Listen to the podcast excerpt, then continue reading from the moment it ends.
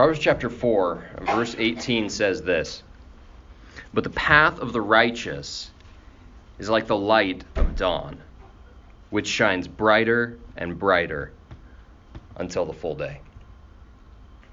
In verses 14 to 19 of Proverbs chapter 4, the, the sage, the writer, the collector of these Proverbs, Solomon, he, he's, he's writing in this chapter as a sage speaking to his son. And he's giving his son warnings about the path of the wicked. The wicked, it says, cannot sleep unless they have done wrong. They are robbed of sleep unless they have made someone stumble. And where does this path of the wicked lead? It says, The way of the wicked is like deep darkness.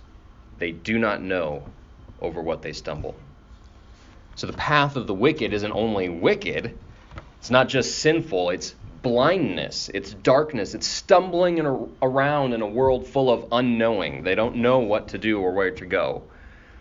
But piercing this warning is verse 18, which gives us a, a contrasting path, uh, a different way. The path of the righteous is like the light of dawn, which shines brighter and brighter until the full day. So, wickedness and righteousness, darkness and light, these are familiar images to us if we're familiar with Scripture. They're familiar word pictures, metaphors in, in the biblical text, these, these contrasting paths. I wonder what you're afraid of. Are you afraid of the dark? That, that might sound a little bit childish, and my kids aren't here to say, Yes, I'm afraid of the dark. Um, but most of humanity is afraid of the dark. And if you don't believe me, how many of you drive around at night with your headlights off? How many of you would feel comfortable walking down a dark alley in a strange city? I was just hanging out with a guy yesterday. He was talking about he, he was trying to buy a motorcycle off of Craigslist, and he got the wrong address, and he wound up going through this part of North Omaha that looked pretty rough, and then all of a sudden he's on a dead end road surrounded by a chain link fence. he was he was not excited about his situation. Who among us would volunteer to have our heart surgeon work in the dark? Of course, it's not the darkness itself that we're afraid of in that situation, right? We're afraid of what the darkness might be concealing, what it might be hiding. Our fear stems from the absence of light. Light reveals, light illumines, light guides us. The presence of light provides safety. This is simply a statement of what most of us find to be common sense, right? Light brings safety. So if you get on the road tonight, which might not be the best idea, but if you do, you're going to turn your headlights on. If you're walking through the house at night, you're going to either rely on a nightlight or stumble and stub your toes until you find a light switch. And and if you're going to the surgeon, you can probably ask them to use a light. But if all of that just seems like common sense, I wonder if you think about this fact that for each and every one of us, our natural state of being is walking in darkness, living in the dark, because we're naturally wicked. John 3 19, Jesus says, And this is the judgment. The light has come into the world, and people loved the darkness rather than the light, because their deeds were evil. We're all born in this darkness. We all resist the light, which explains another universal fear the fear of death. Uh, and death is the most universal of all human experiences. Even Jesus, the Son of God Himself, experienced death in His human nature. King Solomon writes in Ecclesiastes chapter 2, so just a slight right from Proverbs. Ecclesiastes 2 and verse 16.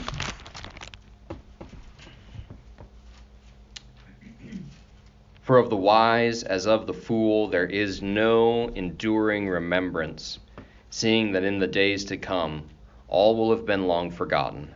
How the wise dies, just like the fool. We're going to die, and we're going to be forgotten, and that terrifies us. Death is the deepest darkness of all, and most of us spend our time avoiding the thought of it. We look for diets, we look for haircuts, and we look for clothes that either either make us look younger or at least feel younger. we're, we're the society that has nursing homes, senior meals, retirement communities, so that people my age don't have to be around people who are visibly nearing eternity. Like there's this great separation of age categories in our country. I know people who avoid funerals for the same reason. They're, they're afraid of facing the reality of their own mortality. And in ways, this can seem like it makes a lot of sense. Who wants to be morbid? I've been accused of being morbid a time or two, and it like it's not usually used as a compliment. Uh, who wants to think about the daylight of life moving past evening and into darkness? But what what if you didn't have to think about age fading as or death as darkness? What, what if you didn't have to think about it as a coming to a close? What if death could be like noon? What if death is something that takes place at the fullest, brightest moment of life and leads us further into brighter light, fuller joy, and perfect righteousness and life for all of eternity? That's the reality that Proverbs 4:18 is pointing towards. The path of the righteous is like the light of dawn which shines brighter and brighter until the full day. So, as we think about the verse, I just want to ask three questions Who are the righteous? How can my path be made bright? And when is the full day? Number one, who are the righteous? So, when we typically think of righteous and wicked, we, we just naturally drift into obvious categories. You know, the wicked, that's like the Osama bin Ladens, that's the child rapists, that's the maybe if we like scale it back even a little bit, like okay, maybe abortion doctors and uh, uh, people leading violent riots in cities, like those are the wicked. And then the righteous, well, those are the people that are just like a cut above. Those are the Fred Gums of the world. Like those are the righteous, right? But in the Bible, we get a little different picture. Psalm 53, 3. Who are the righteous? in Psalm 53 3.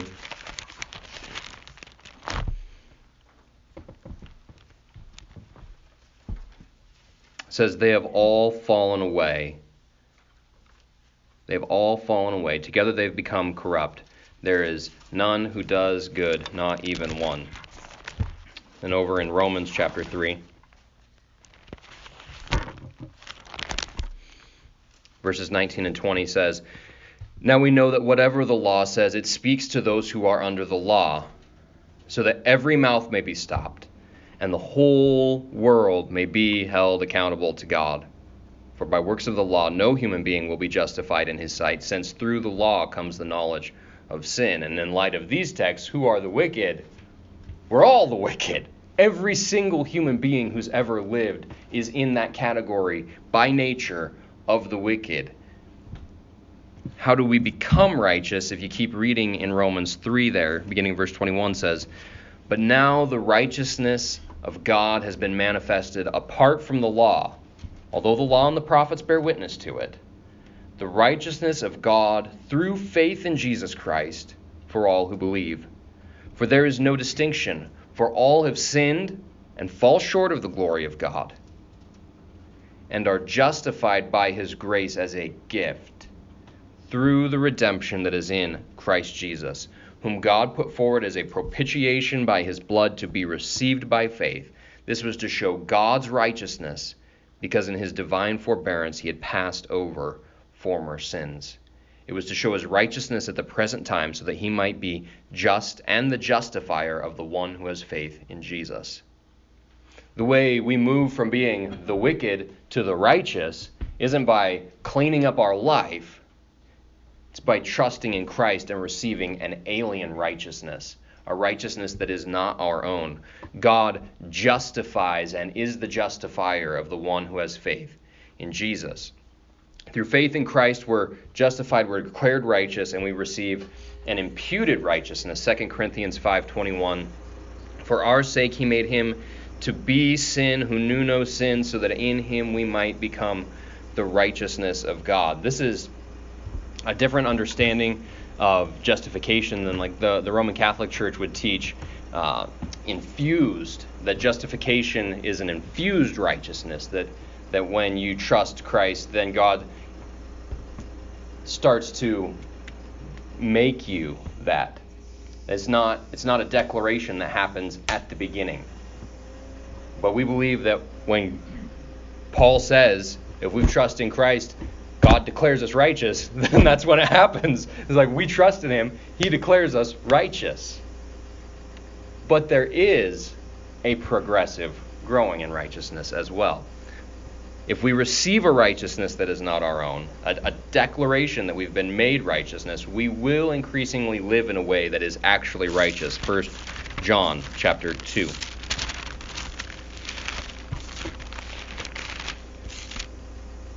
Beginning in verse 2 says, He, Jesus, is the propitiation for our sins, and not for ours only, but also for the sins of the whole world. And by this we know that we have come to know him if we keep his commandments. Whoever says, I know him, but does not keep his commandments is a liar, and the truth is not in him. But whoever keeps his word, in him truly the love of God is perfected. By this we know that we are in him. Whoever says he abides in him ought to walk in the same way in which he walked. The New City Catechism, question 32, is What do justification and sanctification mean? Uh, it's a good summary of this truth. Justification means our declared righteousness before God, made possible by Christ's death and resurrection for us. Sanctification means our gradual growing righteousness made possible by the Spirit's work in us, which takes us back to what we talked about in Galatians 5 last week to keep in step with the Spirit. Keeping in step with the Spirit is that's how that gradual growing righteousness takes place point two, how can my path be made bright? If if I move from being in the category of the wicked to the righteous by trusting in Christ, how does my path become bright? Like our text in, in Proverbs 4, what, what it says is the path of the righteous, the, the walk, the life of the righteous is like the light of dawn, which shines brighter and brighter until the full day. How does the path get bright? if you have trusted in Christ, if you're clothed in his righteousness, what does that do to your life? The writer would seem to indicate that our path ought to grow brighter and brighter. And if you look, if you're still in 1 John, just go back to chapter 1. Verses 5 through 7 say this This is the message we have heard from him and proclaimed to you that God is light, and in him is no darkness at all. If we say we have fellowship with him while we walk in darkness, we lie and do not practice the truth. But if we walk in the light, as he is in the light, we have fellowship with one another, and the blood of Jesus, his Son, cleanses us from all sin. If we're walking in obedience to God, exposing ourselves to what He has said by reading His Word, by coming to church and hearing His Word read and preached, and praying as we do most of the time before the sermon, that God, by the power of His Spirit, would illumine our hearts, that we would hear what we need to hear. We're going to have His light shining into our lives. The, the light of His Word is going to spot, like be like a spotlight shining on us and past us down the road. Your word is a lamp to my feet and a light to my path. I don't know how I don't have that verse in these notes somewhere. That's insane. Talk about an oversight. This can be a really uncomfortable experience. Uh, John chapter 3, verse 19 tells us that not, not only are we in darkness because of our sin, but that the darkness hates the light. Like those things that the sin that's still in us, that wickedness that still lives within our flesh, it does not want to be exposed. It doesn't want to get shown where it is. God's word exposes us and shows us where we fail and fall short. But this experience for the believer in Jesus, as uncomfortable as it may be, can also be comforting because if we start with the premise that I am a sinner, unable to save myself, wholly dependent on Jesus' righteousness to save me, then we can look at our sin We can let the light shine on it, understand that it's there, understand how ugly it is, and that it needs to go, but we don't have to freak out and go, oh, but if I don't get this right and I don't do it in just the right amount of time, he's going to stop loving me. No. We already know that he loves us and that if we confess our sins, he is faithful and just and will forgive us our sins and cleanse us from all unrighteousness. John 1, 1 John 1 9. If we continue, if we pursue growing in righteousness, becoming more holy in our life, because we know we can pursue growing in righteousness, becoming more holy in our life, because we know that God already considers us holy in Christ. This means we have freedom as His children to live in the light without fear, to let it expose us. It's from this position of security that we can pursue living in rhythm with the way that God ordered the world, which is the point of the book of Proverbs, is to live in rhythm with the way God made the world. What happens when we do this?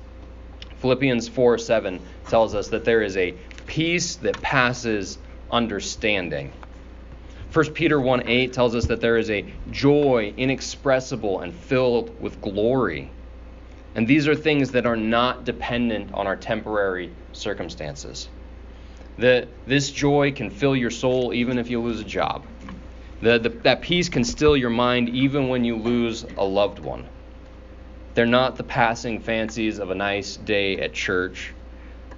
They're the regular benefits of walking close to Christ and seeking first his kingdom and his righteousness. Matthew 6:33. I wonder if that's your experience as a believer in Jesus Christ. If not, you think about like what what's in between me and that experience. Do you do you look for your satisfaction to Christ or do you look someplace else? I was over at youth group at, at LBC on Wednesday and was trying to I don't know. I don't know how well I connect with teenagers, but I was trying to help kids think through this we were in Ecclesiastes and you know Ecclesiastes the message over and over is that the things under the sun are going to leave you flat. They aren't going to fulfill you.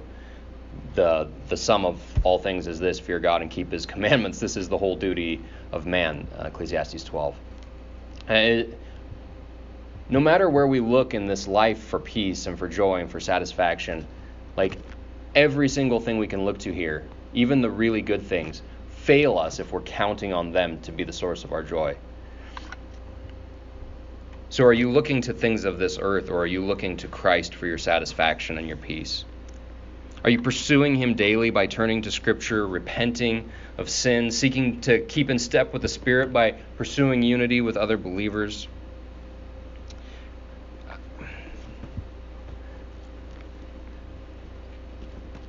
I've, I've talked to people who feel like they've tried to live a Christian life and that God's abandoned them, or they feel let down or left by God.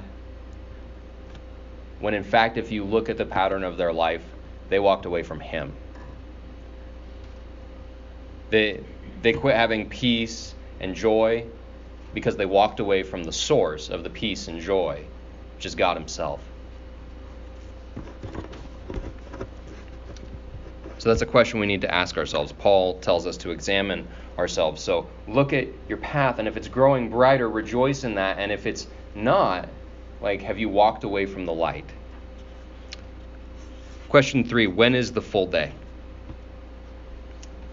When is the full day of Proverbs 4:18? I think I think to answer that question, I just want to read a number of passages and then summarize what I think they're saying to us. Uh, start in Romans 8.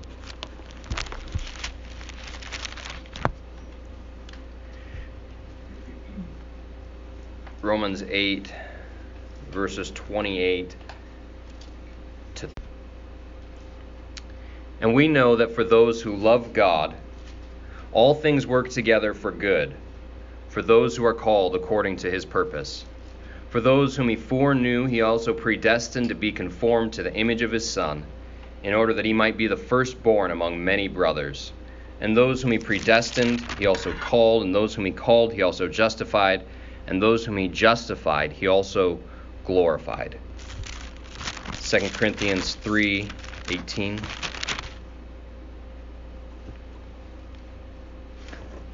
says, And we all, with unveiled face, beholding the glory of the Lord, are being transformed into the same image, from one degree of glory to another. For this comes from the Lord, who is the Spirit. Philippians chapter 1,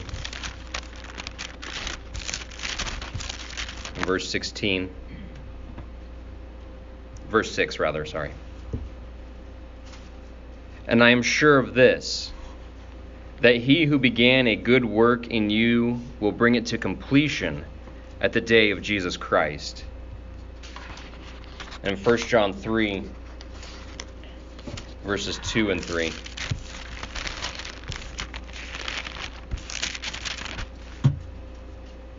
says, Beloved, we are God's children now, and what we will be has not yet appeared but we know that when he appears, we shall be like him, because we shall see him as he is.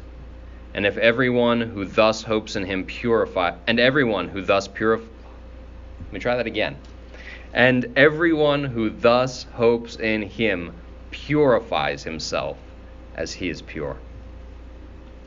So here's what I think we see in those passages. If you've placed your hope in Jesus Christ, it's before because God called you before the foundation of the world. But he didn't just call you to be saved from hell. Instead, he called you to be conformed to the image of his son. And one day, you will be glorified.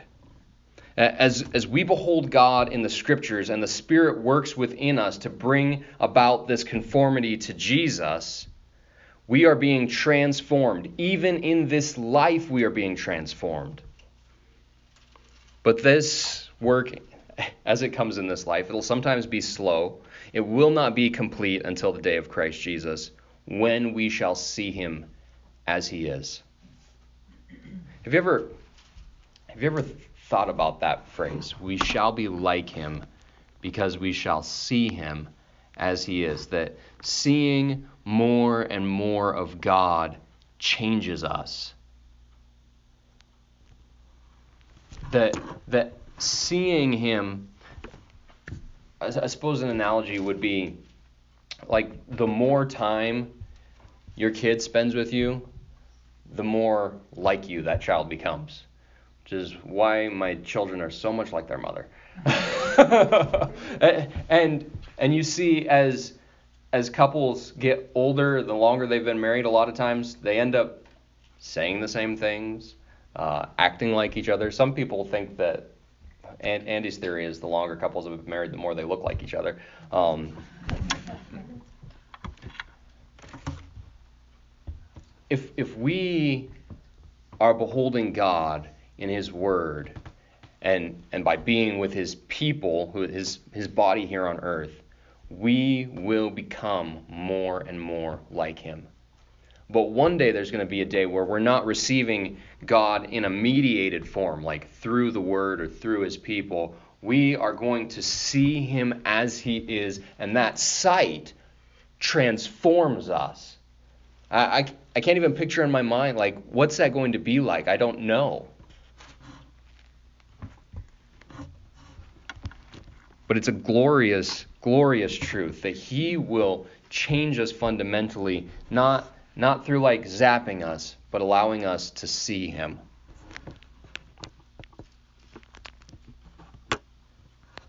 In that day, we will not only be counted righteous because of Christ, we will have actually been made perfectly righteous by Christ. So the truth we see pointed to in Proverbs 4:18 is that this increases throughout the life of someone who is walking with God. It stands in stark contrast to the way of the wicked that keeps going down and down into the increasingly dark pit. So you've got to ask which direction is my path headed? For those in Christ, your path should grow increasingly bright. You should be increasingly holy, experiencing more joy, not perfect, but throughout your life, increasing. Paul tells Timothy to let all see your progress. Which brings us back to death.